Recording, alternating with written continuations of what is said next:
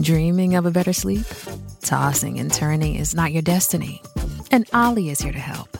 OLLY invites you to sink into sweet, sweet slumber to improve your mental and physical health and overall wellness. More than just melatonin, OLLY's ingredients help you unwind your mind for a delightfully dreamy drift off. Sleep is on the way at OLLY.com. That's O L L Y.com.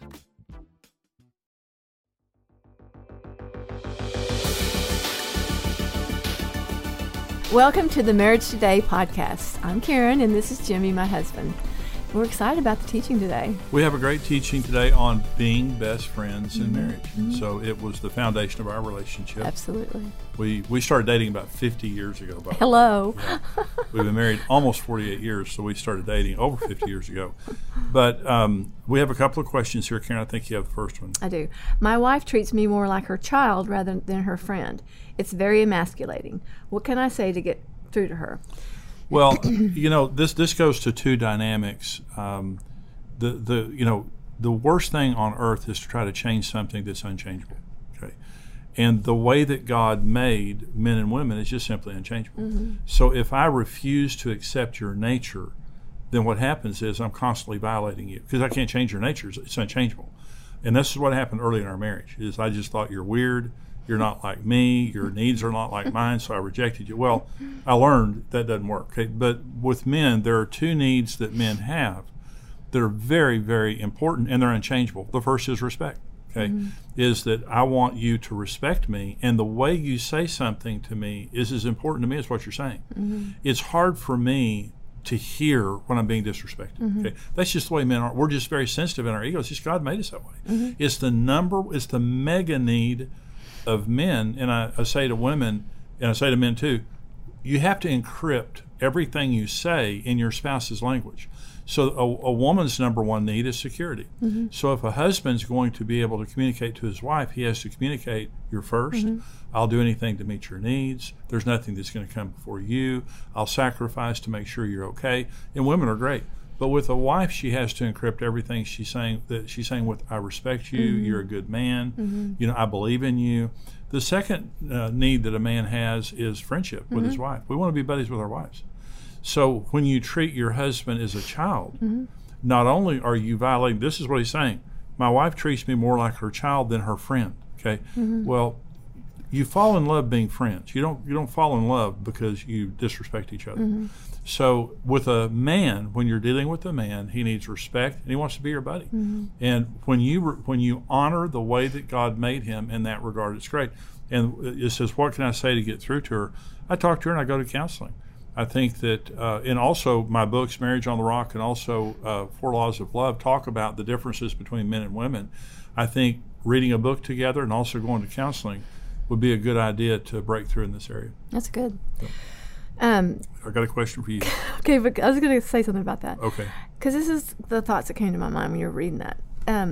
Because the the the thing about mothering, I think it's awful. I think when women try to mother their spouse, I mean, I know I do that with you sometimes, and I know in the past I have, and you know, I agree with you. It is emasculating. But my thoughts too, when you were saying that, is, you know, as a woman, I don't mind being fathered.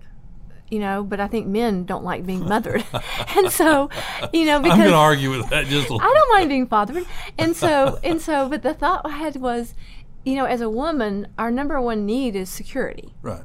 And so sometimes I think women act out out of insecurities Oh, absolutely. and not feeling secure. And if the husband's not um, playing the role of protective, you know, meeting the, I'm not saying that, that everything you said was right, but I just had this thoughts. Well, but I'm, the- I'm going to I'm gonna put a different word on it, and it's not fathering; it's pastoring. okay. I think that a, that a husband should pastor his wife, Mm-hmm. and that spiritually take care of her, emotionally take care of her, practically take care of her, to where she feels pastored. She feels Mm-hmm. you know like she's being, uh, she has a friend and she has a guard and she has a guide there.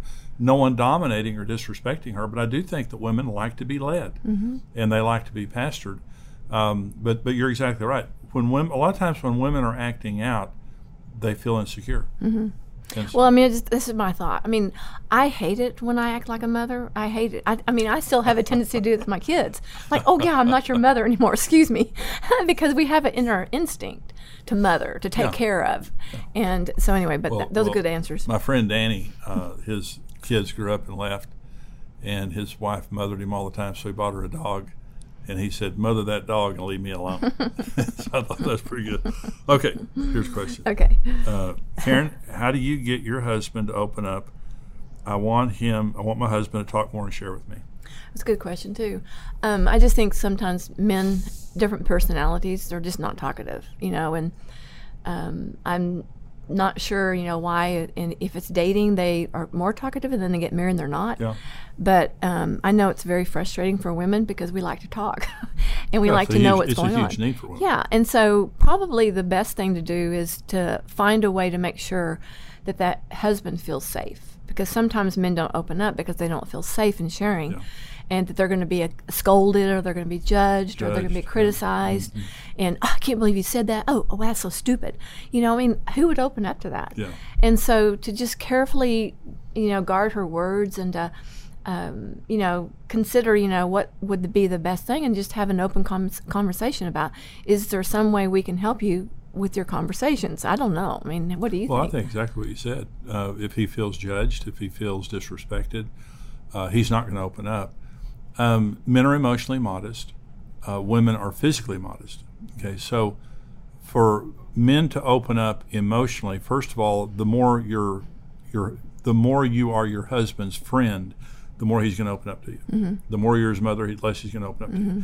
Um, the other thing too is men need to understand this is a profound need that your wife has. This is a profound need. Uh, communication, open and honest communication, is as important to a woman as sex is to a man. And so when you're depriving her of that, it's it's huge. And the other thing is, the more you talk to your wife, the more sexual she becomes. The more she, the more emotionally in touch you become, the more sexually in touch she becomes. So this is a huge need. But uh, you say, Karen, how do you get your husband to open up?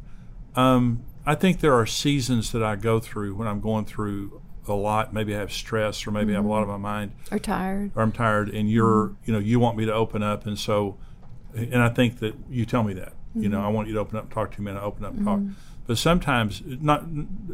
I think we we have a great conversation life. We have a lot of great communication, but when I'm going through stuff, I think that's when you're patient with me, but you tell me I want you to open up, and that helps. Yeah. I'll say, you're withdrawing. Yeah. okay, we're going to the teaching now, where we're going to talk about being friends in marriage. Is the you know that's really the prize in marriage for all of the life from dating to death. The the prize of marriage is being married to your bud, to be married to your friend. And so this te- that's just what this teaching is about. If you haven't subscribed, go to uh, Apple Podcast, Spotify Podcast, and be sure to subscribe to our Marriage Today channel, and also leave a comment. We'd love to hear from you. We're going to go to this teaching on how to be friends. This is Proverbs 18:24. A man who has friends must himself be friendly, but there is a friend who sticks closer than a brother. Now, uh, friendship is mostly developed or lost in hard times. Okay. Good times are great. You know, when we're friends and things are going great, that's great. That's good. But when hard times hit, you will either gain my friendship more or lose my friendship more for what happens in hard times. Now, Karen and I, our marriage got healed, and the Lord miraculously healed our marriage, and people started coming to us for marriage counseling, and I came on staff at the church. So I was speaking in front of people. I'd never done that before. I was terrified of that, of every issue I was. Well, I lost my friendship with Karen. Um, Karen became the enemy. And I was trying to succeed at church, and I was trying to be all things to all people and not fail. Um, I lost a couple of years with my kids. I don't remember those years. I have vague memories of those years, but I don't remember them very well. And the only thing I remember was just working my tail off, trying to not fail. And the motivation was fear. It was 100% fear. And I would come home at night, and Karen, Karen's a great woman. She's just a great wife. But I would come home at night, and, and what, I, what I wanted her to do when I came in at night was say, You poor baby, you've been fighting evil all day. You know, you come in here and you don't lift a finger. We got you taken care of. And That's what I wanted. Okay, but that's not what happened. And I would come in the house, you know, after a 12 to 14 day day at work, seven days a week. And she said, I need this, Brent needs this, and Julie needs this. And it, it, it grated on me. And uh, I thought, I am trying to pastor a church, I'm trying to minister to people, I've been visiting the hospitals, I've been counseling. I've been doing funerals and weddings. I've been preparing for messages and all this kind of stuff. And, and, and so she would just stand there and look at me. I mean, I, would, I was exhausted. I was just gone. And she would just look at me like, I need this. Brent needs this, and Julie needs this. And I thought, Sister, you're persecuting the Lord's anointed. God's going to strike you dead. And you better watch it. Oh my gosh. So we started fighting about that. And um, uh, I started sleeping on the couch. And I just thought, I'm, I'm tired of that nonsense. So, and I was very self righteous about it. I was very self righteous. And um, I was praying. The third night on the couch, I was praying. And I was praying for Karen for God to change her hard heart. and I was laying there on the couch and, and I said, Lord, I pray that you'd help Karen because she's wrong. And here's what the Lord said to me He said, You have communicated to Karen in real terms that the church is more important than she is. Now you repent. And I, I, I said, Get behind me, Satan. That, you know, but you know when it's the Lord, you know. So I went into the bedroom, and Karen was in bed, and I said, Karen, I'm sorry. And she said, What? And I said, I, I need to leave the church. I'm not prepared. I've never been to seminary. I don't know what I'm doing. I'm terrified. And it's just killing me. Now, the church was growing. I mean, the church was doing good. It was killing our family. And Karen said, Jimmy, God called you to the ministry. Just don't turn your heart away from us. Just come home and be at home. And so I stayed working for the church. And I went to the elders and I said, Help me. Help me to not be all things to all people. Help me to cut back. Protect me because I'm, I'm burning out. I'm, I'm no good at this and all this stuff. Well, they did. But, but here's my point I wasn't faithful to my friend, but my repentance to her was one of the things because I was deeply repentant and I changed. I changed everything after that. You have to be faithful. You can't just be your spouse's friend when you want to be or when it's convenient in the hardest time. A friend loves at all times, and a brother is born for adversity. It's the hard times of life that your friendship is developed the most. It's the hard times in life where the trust in our relationship is developed the most. That's when we have to pay the most attention. And if we've made a mistake, that's where we have to be careful to go back and make it right. The second foundation of friendship is believing in each other. And this is what it says in James 2 the scripture was fulfilled, which says, Abraham believed God, and it was accounted to him for righteousness, and he was called the friends of God. Best friends, you know, you'll never be friends with someone who doesn't believe in you. And so, did you know, by the way, one of the reasons for marriage is that it brings us both to our full potential? That what we do for each other is we both release the potential in our spouse. Let me give you an example of this. The number one need that a woman has is security. And a woman becomes in an atmosphere of security. A good husband is a good greenhouse. He provides a, a, a nurturing, protective environment for his wife. Well, when Karen and I got married, I never considered her calling. I never considered that, because I was a chauvinist. I didn't believe that women were as important as men. And so um, I believed in Karen. I, I, I, loved her physically, and I loved a lot of things about her, and I praised her for that. But because of the environment that I created for Karen of insecurity, she never became. So one day I'll stand before Jesus and give an account for what I've done for Karen. And understand this every husband is God's partner to bring his wife to her full potential. But in order for that to happen, you have to believe she has potential. You have to believe that God made her in her mother's womb to do something special, whatever that is. And as a husband, my job is to be God's partner to find out why God created Karen and to believe in that. In other words, if I don't get mine, she's going to get hers. More important than me getting there, I want to get her there. I want to make sure that my wife understands if she's a stay at home mom, if she's a teacher, if she's a nurse or a doctor, if she's an astrophysicist, I want her to know that it is very important for me that she gets where God created her to be, that I believe in her. And that's what heals women. What scars women is for them to be lesser, not believed in, have to fight for everything that they get. So it's a husband's role to believe in his wife, to speak destiny into her. In other words, not boss her around, but to agree with her that there's a special call in her life for every woman. Men become in an atmosphere of praise. The, a man's number one need is respect. We don't need what women need. We need respect. Men become in an atmosphere where they're respected and praised.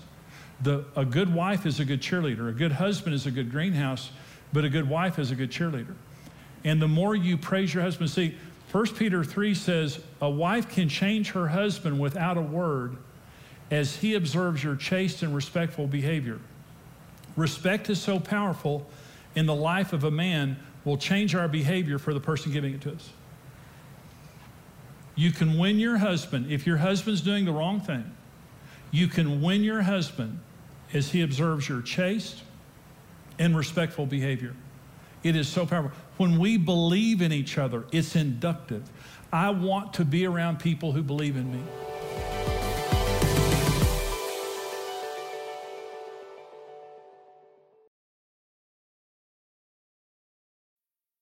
How do you feel great on vacation? Like really good?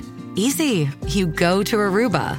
You'll spend your time relaxing on cool white sand beaches and floating in healing blue water. You'll immerse yourself in natural wonder and find your center on an island where things move at your speed. You won't just feel great, you'll feel relaxed, renewed, and ready for life. That's the Aruba effect. Plan your trip at aruba.com.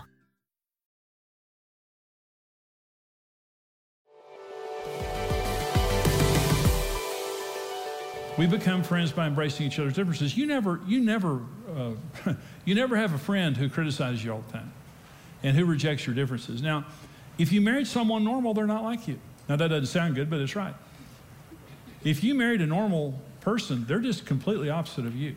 Now, we need to be compatible, but compatibility is not based on sameness. Compatibility is based on character and values. Do we believe in the same things? Are we going the same place? Do we want the basic same things in life? That's what makes us compatible. But even if you're very compatible, if you marry your perfect soulmate, you're just completely different than they are. And there's three types of differences in marriage. There are rejected differences, there are tolerated differences, and there are celebrated differences. When Karen and I got married, I completely rejected her differences. She was a normal woman, but I didn't understand women. And I just thought, I'm normal, she's not like me, so she's not normal. And, um, you know, the, uh, there's the old saying that marriage is about becoming one. The question is, which one? And a lot of times we get married, and rather than accepting the differences in our spouse, we try to train them to be like us, which is impossible. You, you can't change the unchangeable. And the surest way to fail is try to change the unchangeable. A woman's number one need is the need of security. Her number two need is open and honest communication. Her number three need is soft, non sexual affection. Her number four need is for leadership, for her husband to be the loving initiator. Uh, man's number one need is respect. His number two need is sex. His number three need is to be friends with his wife. And his number four need is domestic support. How can you get more different than that? We're different. We're two halves of a whole. And so many times in marriage, you know, rejected differences mean you're weird. You need to be like me because if, if you were like me, you wouldn't be weird anymore. But you're just, when I would say to Karen, Karen, when we first got married, she would say something, I'd say, that is so weird. It wasn't weird. She was just being normal. She was just being a woman, but I, I rejected it. The second thing is tolerated differences. It's, yeah, okay, yeah, I get it. You know, women, you can't live with them, you can't live without them. I'll tolerate you. You know, you're pretty, so you can hang around. Celebrated differences. You're, I'm so glad you're on my team. I just think you're awesome. You know, we fit together just like this, don't we? All of my weaknesses, you fill them in. Isn't it just awesome how God put us together? This is John 15, 15. No longer do I call you servants, for a servant does not know what your, his master is doing, but I have called you friends, For all the things that I heard from my Father, I made known to you. And so friendship means being honest. Okay, this is the next one here. Be a safe place of refuge for your spouse. If there's going to be honesty in the relationship, it just means I'm going to be a. I, listen, okay, here's, here's how you know who your best friend is it's the first person you call when something great or bad happens. Why do you make that call? Because they're safe. I know that if, if something bad happened, that they're going to be merciful. If something good happened, I know they're going to celebrate with me. I know that they're not going to be disinterested. I know that they're not going to be unkind or judgmental. And so that's I want to be Karen Evans' safe place. If anything good or bad happens in her life, I want her to come to me first. And for that to happen, I've got to be non judgmental. I've got to be a good listener. I've got to value what she says, and I have to be there in those times she does it. So I'm going to be her safe place. Here's another thing, and this is critically important be fun and creative and have a positive attitude. Uh, Proverbs 18 24, a man who has friends must himself be friendly. Now, I do a, a seminar called Sex, Love, and Communication, and in there I do a, a, teaching, and it's called the fun, the fun Factor. Now, this is an interesting thing.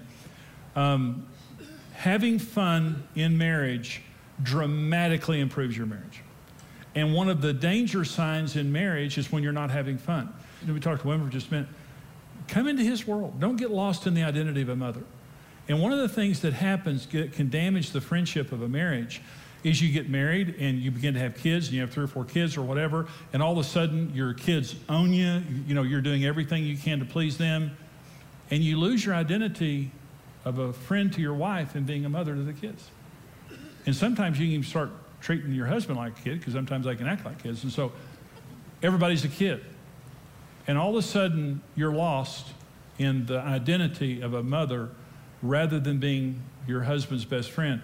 And one of the most important things is to have fun with your husband and to go into his world, to find things that you enjoy doing together. But uh, I told the story recently about a couple that their, their marriage was healed because she went deer hunting with him, and she didn't deer hunt. But their marriage was in trouble. And she said to her husband, he was going deer hunting, Can I come with you? And he just turned and looked at her like, Sure, you can come with me. We love that. We love that. You know, and it doesn't have to, uh, women, a lot of times, they consider a date something that you really worked hard on. But, but a man, it's a date if we jump in the pickup and go down to 7 Eleven. I mean, it's just, just being with you is a date.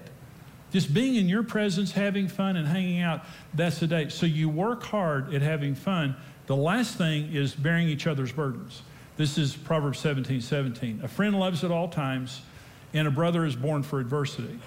Galatians 6 says, Bear one another's burdens and so fulfill the law of Christ. Well, that's what friends do. So when Karen and I wake up in the morning until the time we go to bed, now this is the truth, we serve each other. That's all we do. I do the stuff I'm good at, Karen does the stuff she, she's good at. And we serve each other all day long. We bear each other's burdens. And so physically, you know, i have got an office at home, and Karen will call me and say, I'm coming down the street, I've got groceries. You know what that means? That means meet me in the garage. There's some fetching and toting you're about to do. Okay, I do that. I love it. See, here's another way to say that. My friend is not someone who stands back watching me do something and doesn't help. Right? Friends help. You're moving and they say, You need some help? Something's going on, so you need some help. That's my friend. My friend is not going to sit there and watch me do something that's a burden and not help me. So my, my job is to do what I'm best at. So Karen will say to me today, Can you go get the mail?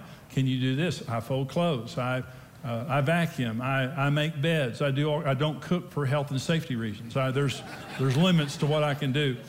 But Karen serves me all day long. When I was getting ready to come here tonight, Karen said, uh, What do you need? And I said, Would you mind doing this and this? No. She goes and does it. So we, we serve each other. We bear each other's burdens, but I'm not going to stand back and watch her working and suffering and doing something that I can do without helping her. Because why? Because we're friends. And so if you didn't develop the right skills of being friends, maybe when you're dating, and maybe your, your friendship has taken a hit from some issues that you've had in your marriage, Again, these things, anybody can do this.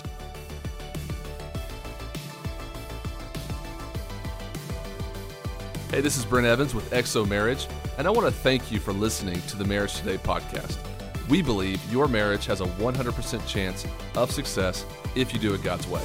If you enjoyed today's teaching and want to keep learning, hey, subscribe to the Marriage Today podcast and take some time to leave us a review. Your reviews help us spread the word and can encourage someone else in need. For more great marriage content, check out xomarriage.com where you can see all of our marriage building resources, articles, and live events.